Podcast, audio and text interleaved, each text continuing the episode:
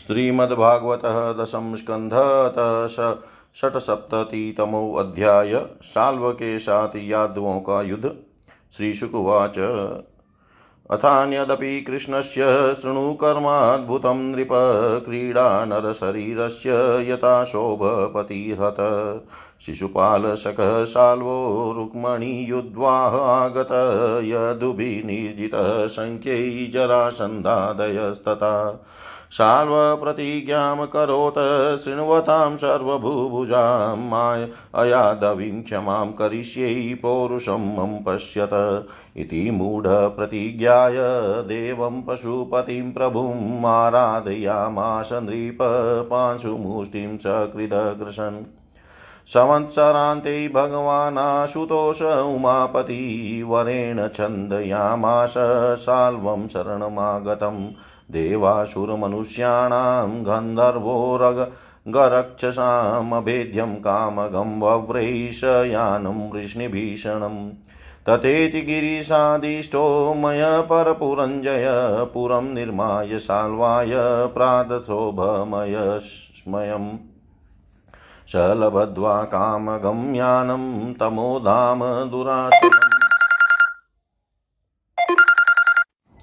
स लब्ध्वा कामगम्यानं तमोधाम दुरासदं ययो द्वारवतीं साल्वो वैरं वृष्णीकृतं स्मरन्। निरुद्धय सेनया साल्वो महत्या भरतर्षभ पुरीं बम्बजोपवनान्युध्यानानि च सर्वश। स गोपुराणि द्वाराणि प्रसादा, टालतोलिका, विहारान् स विमानाग्र्याणि पेतुशस्त्रवष्टय शिलाद्रुमाश्चासनय सर्पासारशर्करा प्रचण्डचक्रवातो भूदरजसा दिश इत्यर्ध्यमाना शोभेन कृष्णस्य नगरी वृषं नाभ्यपद्यत सम्राज स्त्रीपुरेण यथा मयि प्रद्युम्नो भगवान् वीक्ष्य बाध्यमाना निजा प्रजा माभेष्टेत्यभ्यधाद विरोरतारूढो महायशा। सात्यकिश्चारुदेष्णश्च शाम्भोऽक्रूरसहानुज हार्दिक्यो भानुविन्दश्च गदश्च शुकसारणौ। अपरे च महेश्वासा रथयूथपयुत्थपा निर्यु निर्ययुधश्चितां गुप्ता रथे बाष्पपदातिभिः ततः प्रववृते युद्धं शाल्वानां यदुभिः सह यथासुराणां विबुधेस्तु मूलं लोमहर्षणम् ताश्च शोभपतेर्माया दिव्यास्त्रैरुक्मणिसुत क्षणेन नाशयामाश।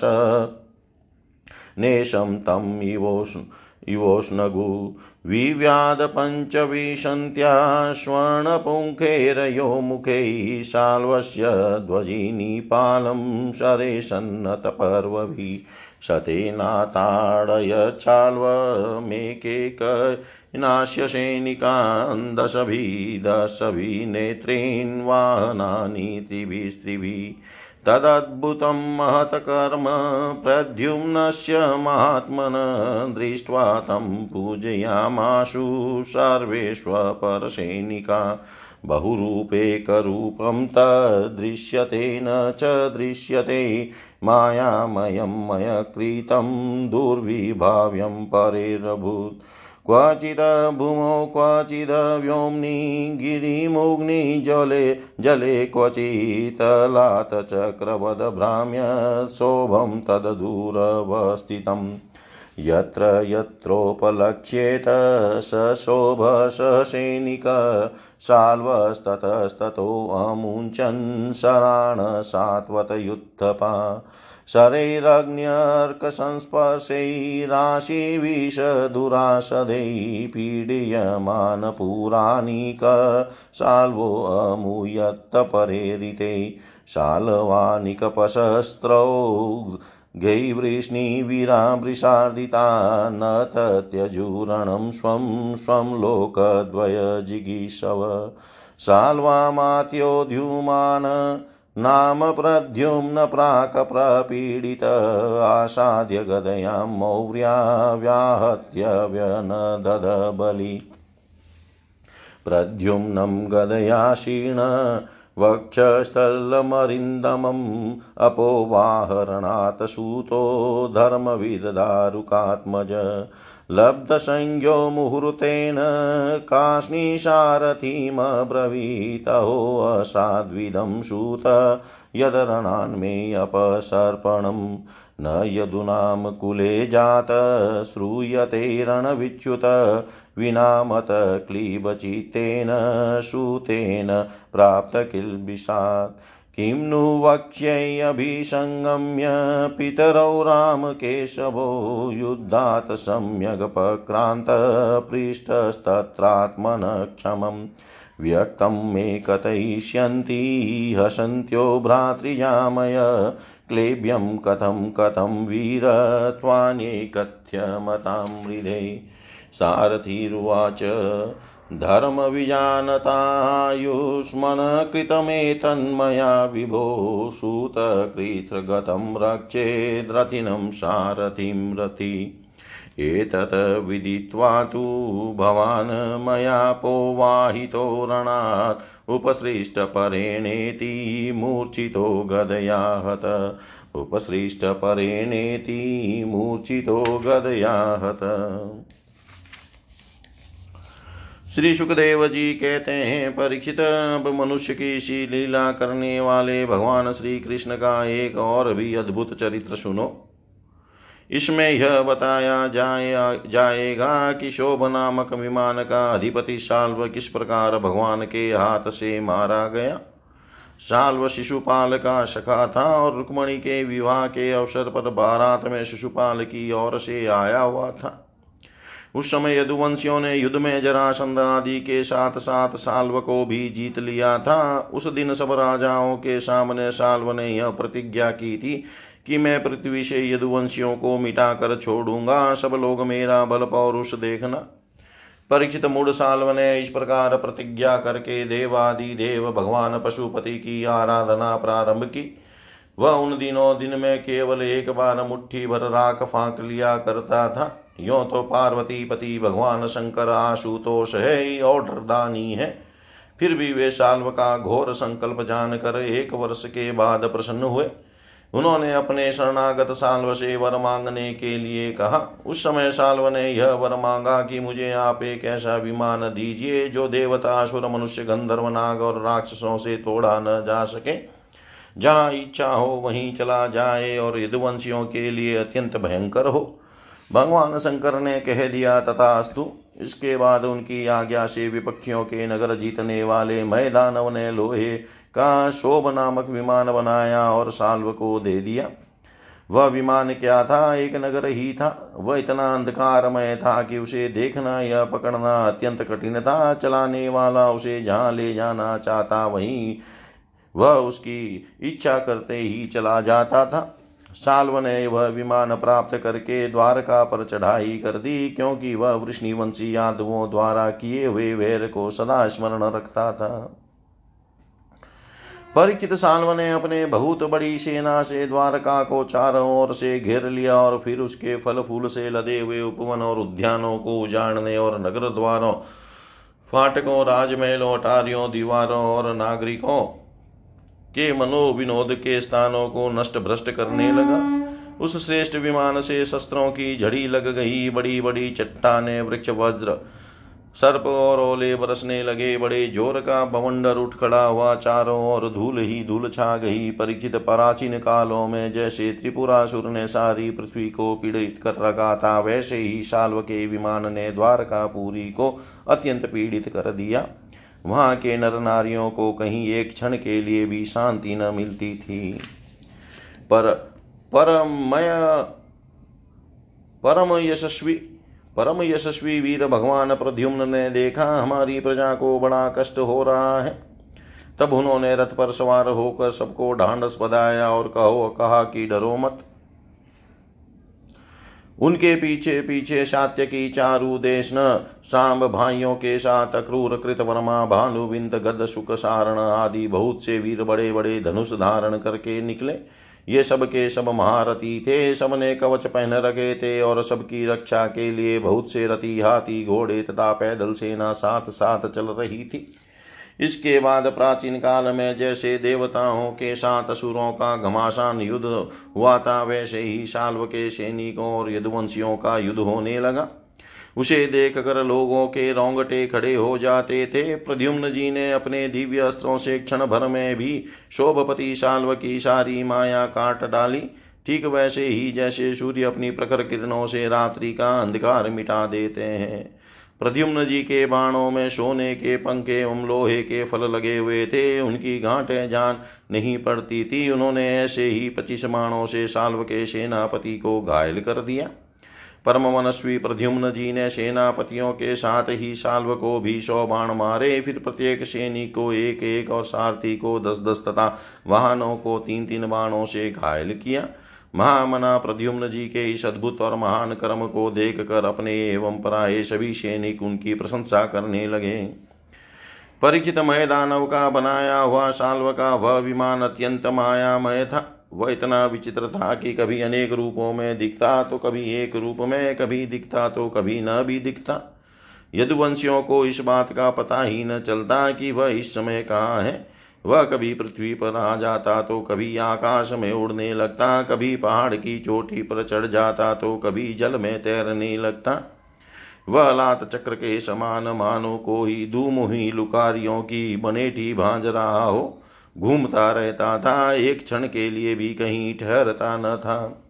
साल्व अपने विमान और सैनिकों के साथ जहाँ जहाँ दिखाई पड़ता, वहीं वहीं यदुवंशी सेनापति बाणों की झड़ी लगा देते। उनके बाण सूर्य और अग्नि के समान जलते हुए विशेले सांप की तरह असह्य होते थे। उनका, उनसे साल्व का नगर का, नगराकार विमान और सेना अत्यंत पीड़ित हो गई। यहाँ तक कि यदुवंशियों के बाणों से साल्व स्वयं मूर्छित हो गया। परिचित साल्व के सेनापतियों ने भी यदुवंशियों पर खूब शस्त्रों की वर्षा कर रखी थी। इससे वे अत्यंत पीड़ित थे, परंतु उन्होंने अपना अपना मोर्चा छोड़ा नहीं। वे सोचते थे कि मरेंगे तो परलोक बनेगा और जीतेंगे तो विजय की प्राप्ति होगी। परिचित साल्व के मंत्री का नाम था ध्युमान। जिसे पहले प्रद्युम्न जी ने पच्चीस बाण मारे थे, वह बहुत बली था। उसने झपट कर प्रद्युम्न जी पर अपनी फौलादी गदा से बड़े ज़ोर से प्रहार किया और मार लिया मार लिया कहकर गरजने लगा। परीक्षित गदा की चोट से शत्रुदमन प्रद्युम्न जी का वक्ष स्थल फट सा गया। दारुक का पुत्र उनका रथ हाँक रहा था। वह सारथी धर्म के अनुसार उन्हें रणभूमि से हटा ले गया। दो घड़ी में प्रद्युम्न जी की मूर्छा टूटी, तब उन्होंने सारथी से कहा, सारथी, तूने यह बहुत बुरा किया। हाय हाय, तू मुझे रणभूमि से हटा लाया। सुत हमने ऐसा कभी नहीं सुना कि हमारे वंश का कोई भी वीर कभी रणभूमि छोड़कर अलग हट गया हो। यह कलंका टीका तो केवल मेरे ही सर लगा। सचमुच सूत, तू कायर है नपुंसक है? बतला तो सही, अब मैं अपने ताऊ बलराम जी और पिता श्री कृष्ण के सामने जाकर क्या कहूँगा? अब तो सब लोग यही कहेंगे ना कि मैं युद्ध से भग गया। उनके पूछने पर मैं अपने अनुरूप क्या उत्तर दे सकूँगा? मेरी भाभियाँ हंसती हुई मुझसे साफ़ साफ़ पूछेगी कि कहो वीर, तुम नपुंसक कैसे हो गए? दूसरों ने युद्ध में तुम्हें नीचा कैसे दिखा दिया? सुत अवश्य ही तुमने मुझे रणभूमि से भगाकर अक्षम्य अपराध किया है। सारथी ने कहा, आयुष्मान, मैंने जो कुछ किया है, सारथी का धर्म समझ कर ही किया है। मेरे समर्थ स्वामी, युद्ध का ऐसा धर्म है कि संकट पड़ने पर सारथी रथी की रक्षा कर ले और रथी सारथी की। इस धर्म को समझते हुए ही मैंने आपको रणभूमि से हटाया है। शत्रु ने आप पर गदा का प्रहार किया था, जिसे आप मूर्छित हो गए थे, बड़े संकट में थे, इसी से मुझे ऐसा करना पड़ा।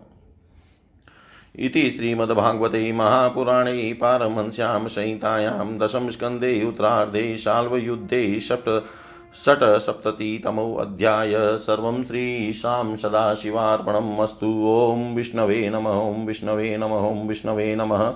श्रीमद्भागवत दशम स्कंध सप्तसप्ततितमो अध्याय साल्व उद्धार।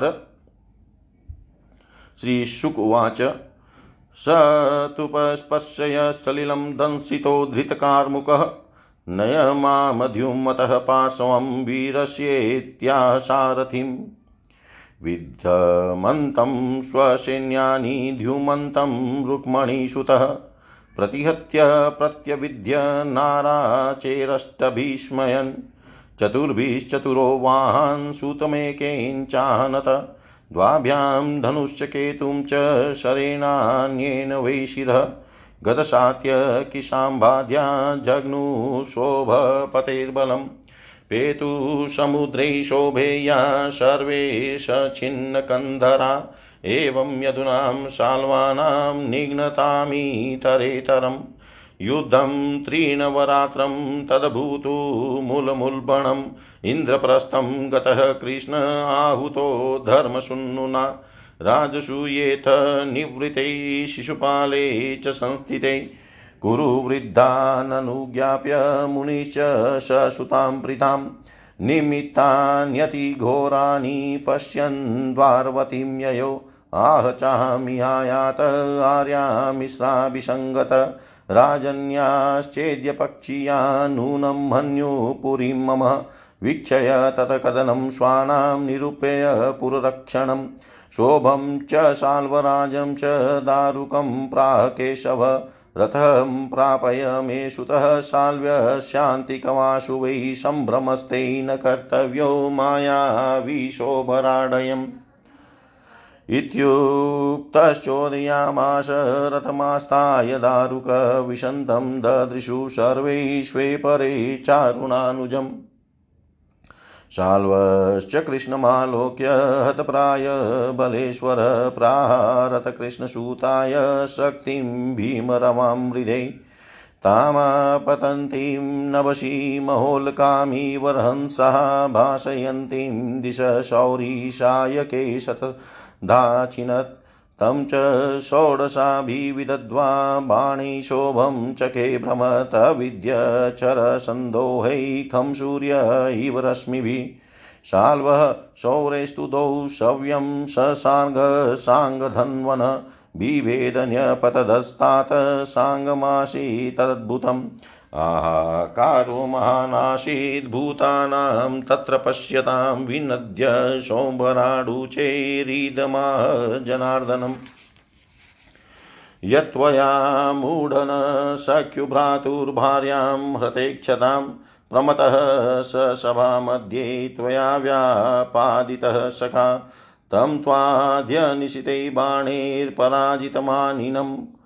नयाम्य पुनरावृत्तिं यदीतिष्ठेर्ममाग्रतः श्रीभगवानुवाच वृता त्वं कतसे मन्द न पश्यन्ति केऽन्तकं पौरुषं दर्शयन्ति स्म सुरान् बहुभाषिण। इत्युक्त्वा भगवान् चाल्वं गदया भीमवेगया तताडजत्रो सरं दशचकम्पैव मनस्त्रिक। गदायां शनिवृत्तायां शाल्वस्त्वन्तरधीयत, ततो मुहूर्तः आगत्य पुरुषशिरसाच्युतं देवक्या प्रहीतोऽस्मीति नत्वा प्राह वचो रुदन् कृष्ण, कृष्णमहाबाहो, पीता ते पितृवत्सल बदद्वापनीतशाल्वेन शौनिकेन्यथा पशु। निशम्य विप्रियं कृष्णो मानुषीं प्रकृतिं गतः विमनस्को गृणीस्नेहाद्बभाषे प्राकृतो यथा। कथं रामं सम्भ्रान्तं जित्वा जेयं सुरासुरैः शाल्वेनाल्पीयसानीत पिता मे बलवान् विधि। इति ब्रुवाणे गोविन्दै शोभरात् प्रत्युपस्थितः वसुदेवमिवानीय कृष्णं चेदमुवाच स एष ते जनिता तातो यदर्थमीह जीवसि वदिष्ये वीक्षतस्ते अमुमिश्चेत् पाहि बालिश। एवं निर्भत्सर्य मायावी खड्गेनानकदुन्दुभै उत्कृत्य शिर आदाय खस्तं शोभं समाविशत्। ततो मुहूर्तं प्रकृतावुपलप्तु ततो मुहूर्तं प्रकृतावुपप्लुत। स्वबोध आस्ते स्वजनानुसङ्गत महानुभावस्तदबुद्धयदाशुरीं मायां च मायां स साल्वपृष्ठां मयोदितां। न तत्र दूतं न पितुः कलेवरं प्रबुधः आजो सम्पश्यदच्युतः। स्वापनं यथा चाम्बरचारिणं रिपुं शोभस्थलमालोक्य निहन्तुमुद्यत। एवं वदन्ति राजर्षैरिषय केचनान्विता यत स्ववाचो विरुध्येत नूनं ते न स्मरन्त्युत। क्व शोकमोहो स्नेहो वा भयं वा ये यज्ञसम्भवा क्व चाखण्डितविज्ञानज्ञानेश्वर्यस्त्वखण्डित। यत्पादसेवयोर्जितायात्मविद्यया हिन्वन्त्यनाध्यात्मविपर्यसग्रहम्। लभन्त आत्मीयमनन्तमेश्वरं कुतो नु मोहपरमस्य सद्गते, तं शस्त्रपुगैः प्रहरन्तमोजसा साल्वं शरे शौरीरमोघविक्रमः विदध्वा छिन्नदवर्म धनुशिरोमणिं शोभं च शत्रोर्गदयारुरोजः। ततः कृष्णहस्तैरितया विचूर्णितं पपाततो ये गदया सहस्रधा, विसृज्य तदभूतलमास्थितो गदामुद्य, गदामुद्यम्य शाल्वोऽच्युतमभ्यगादद्रुतम् आदावतः सगदं तस्य बाहुं बलेन चित्वा तरताङ्गमद्भुतम्। वदाय शाल्वस्य लयार्कसन्निभं बिभ्रदः बभौ शार्क इवोदयाचलः जहार तेनेव शिरः शकुण्डलं किरीटयुक्तं पुरमायिनो हरि। वज्रेण वृतस्य यथा पुरन्दरो बभूवहायेति वचस्तदा नृणाम्। तस्मिन्निपतिते पापे शोभे च गदया हते नेदुदुन्दभयो राजन् दिवि देवगणेरितः। सखीनाम पचितिं कुर्वन् दन्तवक्त्रो रुषाभ्यगात्। सखी नाम पचितिं कुर्वन् दन्तवक्त्रोरुषाभ्यगात् श्री सुखदेव जी कहते हैं परीक्षित अब प्रद्युम्न जी ने हाथ मुँह धोकर कवच पहन, धनुष धारण किया और सारथी से कहा कि मुझे वीर ध्युमान के पास फिर से ले चलो। उस समय ध्युमान यादव सेना को तहस नहस कर रहा था। प्रद्युम्न जी ने उसके पास पहुंचकर उसे ऐसा करने से रोक दिया और मुस्कुरा कर आठ बाण मारे। चार बाणों से उसके चार घोड़े और एक एक बाण से सारथी धनुष ध्वजा और उसका सिर काट डाला। इधर गद सात्य की सांब आदि यदुवंशी वीर भी साल्व की सेना का संहार करने लगे। शोभ विमान पर चढ़े हुए सैनिकों की गर्दनें कट जाती और वे समुद्र में गिर पड़ते। इस प्रकार यदुवंशी और साल्व के सैनिक एक दूसरे पर प्रहार करते रहे। बड़ा ही घमासान और भयंकर युद्ध हुआ और वह लगातार सत्ताईस दिनों तक चलता रहा। उन दिनों भगवान श्री कृष्ण धर्मराज युधिष्ठिर के बुलाने से इंद्रप्रस्थ गए हुए थे। राजसूय यज्ञ हो चुका था और शिशुपाल की भी मृत्यु हो गई थी। वह, भगवान श्री कृष्ण ने देखा कि बड़े भयंकर अपशकुन हो रहे हैं। तब उन्होंने कुरुवंश के बड़े बुढ़ों, ऋषि मुनियों, कुंती और पांडवों से अनुमति लेकर द्वारका के लिए प्रस्थान किया। वे मन ही मन कहने लगे कि मैं पूज्य भाई बलराम जी के साथ यहाँ चला आया। अब शिशुपाल के पक्षपाती क्षत्रिय अवश्य ही द्वारका पर आक्रमण कर रहे होंगे। भगवान श्री कृष्ण ने द्वारका में पहुंचकर देखा कि सचमुच यादवों पर बड़ी विपत्ति आई है। तब उन्होंने बलराम जी को नगर की रक्षा के लिए नियुक्त कर दिया और शोभपति साल्व को देकर अपने सारथी दारुक से कहा, दारुक, तुम शीघ्र से शीघ्र में शीघ्र मेरा रथ साल्व के पास ले चलो, देखो यह साल्व बड़ा मायावी है तो भी तुम तनिक भी भय न करना। भगवान की ऐसा, ऐसी आज्ञा पाकर दारुक रथ पर चढ़ गया और उसे साल्व की ओर ले चला। भगवान के रथ की ध्वजा गरुड़ चिन्ह से चिन्हित थी। उसे देख कर यदुवंशियों तथा साल्व की सेना के लोगों ने युद्ध भूमि में प्रवेश करते ही भगवान को पहचान लिया। परीक्षित अब तक साल्व की सारी सेना प्राय नष्ट हो चुकी थी।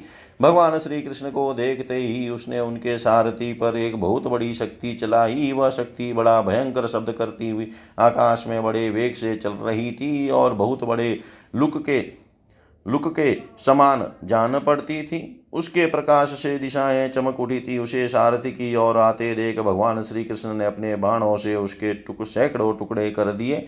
इसके बाद उन्होंने साल्व को सोलह बाण मारे और उसके विमान को भी जो आकाश में घूम रहा था, असंख्य बाणों से चलनी कर दिया। ठीक वैसे ही जैसे सूर्य अपनी किरणों से आकाश को भर देता है। साल्व ने भगवान श्री कृष्ण की बाई भुजा में, जिसमें सांग धनुष शोभायमान था बाण मारा। इससे सांग धनुष भगवान के हाथ से छूट कर गिर पड़ा। यह एक अद्भुत घटना घट गट गई। जो लोग आकाश या पृथ्वी से यह युद्ध देख रहे थे, वे बड़े ज़ोर से हाय हाय पुकार उठे। तब साल्व ने गरज कर भगवान श्री कृष्ण से यो कहा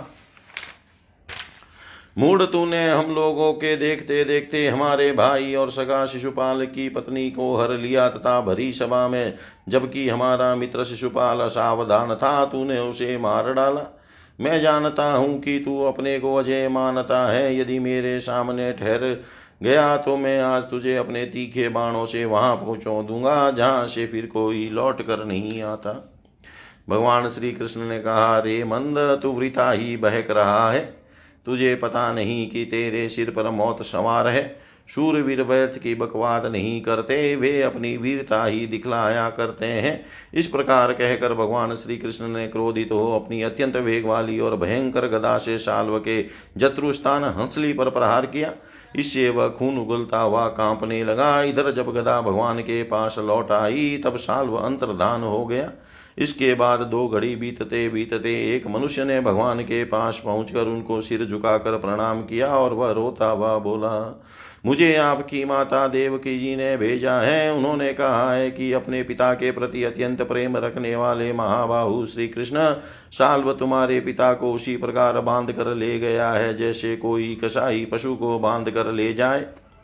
यह प्रिय समाचार सुनकर भगवान श्री कृष्ण मनुष्य से बन गए। उनके मुँह पर कुछ उदासी छा गई। वे साधारण पुरुष के समान अत्यंत करुणा और स्नेह से कहने लगे, अहो मेरे भाई, बलराम जी को तो देवता अथवा असुर को ही नहीं जीत सकता। वे सर्व, सदा सर्वदा सावधान रहते हैं। साल्व का बल पौरुष तो अत्यंत अल्प है। फिर भी इसने उन्हें कैसे जीत लिया और कैसे मेरे पिताजी को बाँध कर ले गया? सचमुच प्रारब्ध बहुत बलवान है। भगवान श्री कृष्ण इस प्रकार कह ही रहे थे कि शाल्व वसुदेव जी के समान एक माया रचित मनुष्य लेकर वहाँ आ पहुँचा और श्री कृष्ण से कहने लगा, मूर्ख देख, यही तुझे पैदा करने वाला तेरा बाप है, जिसके लिए तू जी रहा है।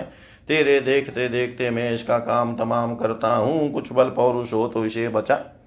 माया विशाल ने इस प्रकार भगवान को फटकार कर माया रचित वसुदेव का सिर तलवार से काट लिया और उसे लेकर अपने आकाशस्थ विमान पर जा बैठा।